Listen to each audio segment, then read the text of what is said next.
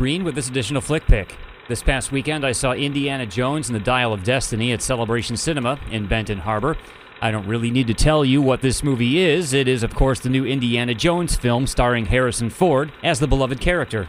And right away, before I go any further, I will tell you, I thought this movie was pretty decent. This movie takes place in the nineteen sixties, and in it, university professor Indiana Jones is drafted out of retirement to go on one last adventure. This time, he has to find the pieces of a dial that could be used to travel through time. Indy has to get this dial, or a Nazi war criminal will get it, and you can just imagine what a Nazi in possession of a time travel device would do. Yeah, that's right, this Nazi, played by Mads Mikkelsen, is going to use the Dial of Destiny to travel back to World War Two and change things up so the Nazis win the war. So Indiana Jones has to stop him. Now, the glaring thing about this movie is the fact that Harrison Ford is eighty years old now and he's playing Indiana Jones in a new action flick, but I have to tell you, it really didn't distract me all that much in this movie. I've done some rough math, and yes, I could be completely off, but by my calculations, the character of Indiana Jones in this movie is supposed to be in his sixties, not his eighties, so it's somewhat less of a problem to see this guy engaging in some of the stunts he's engaging in, and the movie does not shy away from the fact that Indiana Jones is now old. It gets mentioned several times. Indy's in a lot of pain in several of these scenes, and so I thought they handled that well. But the other big question,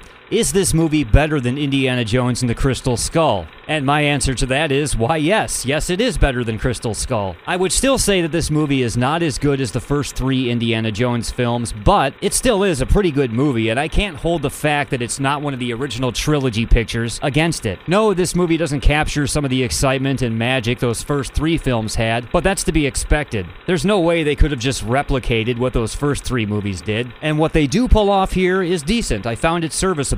On the whole, I enjoyed sitting through this. I was really glad to have Harrison Ford back in this iconic role. He must love to play it to come back one more time like this, and he's just as great as ever. Now, of course, he's not like the suave type of Indiana Jones that he was back in the original pictures. In this, he's more grizzled and old, but it was great to have him back. Also, as you can imagine, Mads Mikkelsen was perfect as the villain here. I mean, this role was like tailor-made for him. He's this sinister, cold Nazi who just doesn't stop. I think it's fitting that they once again made Indiana's enemy enemies in this movie Nazis. They're the old standard Indiana Jones enemy, and why not? The first three pictures took place during the Nazi era, so let's bring them back one more time. I want to see Indiana Jones punch some Nazis, okay? And here he does. The action scenes are all helmed quite well by director James Mangold. We've got car chases, we've got a fight on top of a train, we've got a fight underwater, and the movie does once again take Indiana Jones across the world. I will tell you though, my biggest complaint about this is that it sort of lacks the sense of scale that other Indiana Indiana Jones movies have. I mean, if you think back to something like Temple of Doom or Last Crusade, there would be these big set pieces in which Indiana Jones would be in this sort of temple with this majestic, huge set, and he'd be solving puzzles and riddles as he makes his way through this thing. Like, I just rewatched Last Crusade the other day, and I thought the best sequence in the movie was at the end when Indiana is solving these puzzles to reach the Holy Grail. There's a very real sense of adventure in that movie as we watch Indy think on his feet. And also, I was reflecting on Temple of Doom, where we've got that crazy temple with lava down at the bottom and a dude getting his still beating heart ripped out. Just to look at the set for that scene is amazing. You wonder how Spielberg pulled it off back in the eighties, and the answer was he had to really get sets like that. I mean, those first three movies all had practical effects, and so they would go all out with the most amazing stunts and the biggest sets possible. And this movie is sort of lacking in that department. There's one scene where Indiana solves a couple of minor puzzles down in this crypt, but that scene in this movie lacks the care and time that we saw in some of the other Indiana Jones movies. I mean, what we've got here ticks all the boxes. There's plenty of action scenes and all that, but I do miss the sort of Indiana Jones discovery element that we had in some of the previous pictures. Nevertheless, in spite of the fact that this isn't quite like the first three movies, like I said, you can't dismiss it just for that reason. It was entertaining to sit through. Dial of Destiny has a committed cast, it has great action, it has a pretty good premise, and it has a fantastic score from John Williams. At the end of the movie, they sort of give us a little scene that tugged at my heartstrings, sending this character off for good, I think, at least as played by Harrison Ford. And I would tell anyone who's shying away from this picture because of Crystal Skull not to worry. This is better than Crystal Skull, and it's actually pretty good.